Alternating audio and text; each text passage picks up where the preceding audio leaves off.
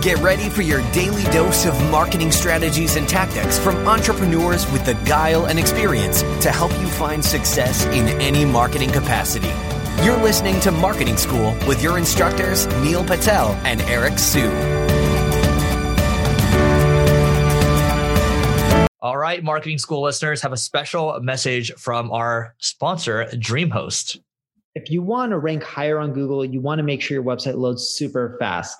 Check out DreamHost. Not only is their solution super affordable, it'll make your website load faster, and they have amazing tools and support for your business to ensure that you grow and succeed.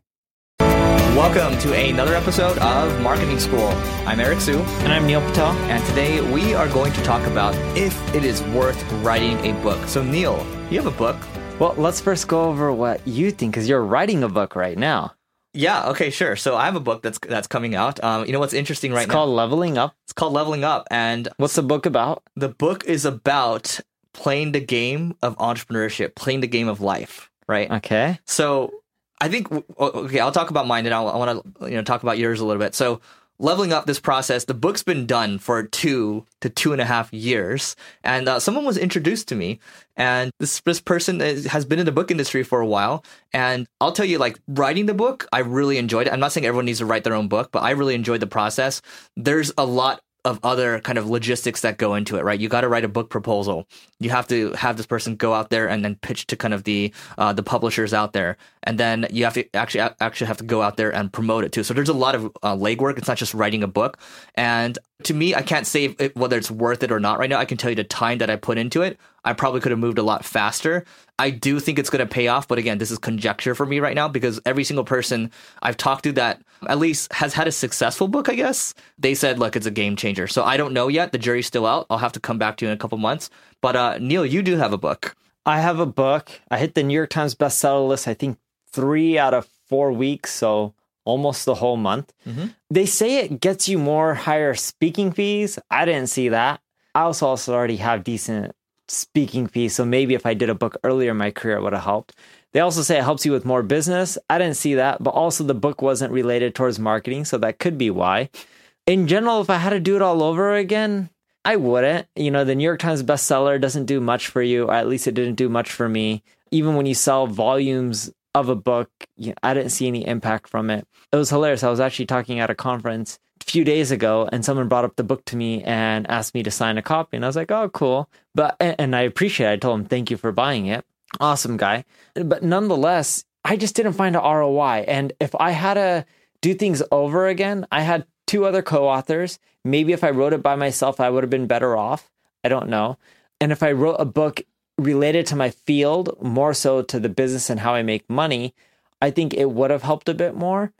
But you know, I think because I'm too late in my career, it doesn't do much. If you're earlier on, I think it does much more for you. Neil says he's too late in his career. He's only 33 years old. Or not too late. That's probably a bad way to phrase it. I'm more so mature. Yeah, I've been in the space for long enough where it's not going to make that much of an impact. Like, let's break down the numbers. If I sell 10, 20, 30,000 copies of a book, it's not going to be as effective as me getting 3 million visits to my blog each month, which is where I'm at, and 1.8 uniques. So it's like in one month, I'm impacting way more people than whoever's going to read my book. Yeah. I would argue, and I, am pretty, I, I, feel like Neil's probably going to come around later. This is my gut feeling that he's probably going to write his own book, probably going to be more related to this field and where it really comes from the heart. And I think then it's going to be something that's amazing and something he's going to stand behind and be like, yeah, it was worth it. But, you know, I'm only saying this in 2019. He's probably not going to do it for another five to 10 years. It was hilarious. I was thinking about writing another book mm-hmm. during Christmas. Yep. And when I was thinking about writing it, I was like, you know, it'd be really cool to hire a photographer and I want to just write a book on like how words, the, the power of words. Mm-hmm and like do little simple A B tests, but in images and have an image book and like have someone who's asking for money on the street hold up four or five different signs. Oh yeah, like that like, YouTube video. Yeah, and then be yeah. like, this what makes you more money. And then do that for so many different things and be like, this is the power of words. Even have like a handful of people go in, interview for a job mm-hmm. interview and try to get a raise or try to get a job and mm-hmm. be like, oh wow, these words have a bigger impact. I think you should do it. I think it's it's gonna it's comes from the heart. I can see there's excitement in that. I could tell there wasn't as much excitement when you were doing the first book. Of That's course just my not. conjecture. Yeah. Yeah, I did the first book just to purely get on the New York Times bestseller Yeah. list. Yeah. So, guys, different incentives. Maybe we'll talk about that in a different episode. By the way, before we go, we need you. We need your help, even though we're throwing a live event already, to rate, review, and subscribe to this podcast because it keeps us going. It keeps us happy. It keeps us, um, you know, keeps us sane. That's right. And oh yeah, we should probably mention this at the end of our podcast for the next 30 days in case people miss it. But we're throwing an event. You can go to marketingschool.io to learn more information. Yeah.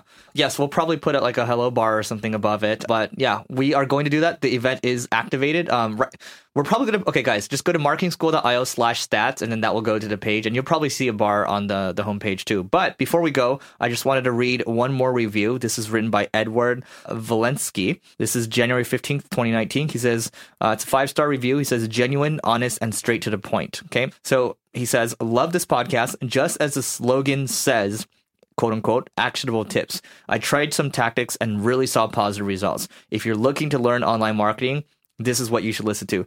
So Edward really appreciated that. I mean, feel free to tweet at Neil and I, um, or even DM us on Instagram because we're we're actually starting to pursue Instagram a little more, and uh, let us know what results you saw. I mean, we we like to see kind of the the results that our students get. So that's it for today, and uh, we'll see you tomorrow. This session of Marketing School has come to a close. Be sure to subscribe for more daily marketing strategies and tactics to help you find the success you've always dreamed of. And don't forget to rate and review so we can continue to bring you the best daily content possible.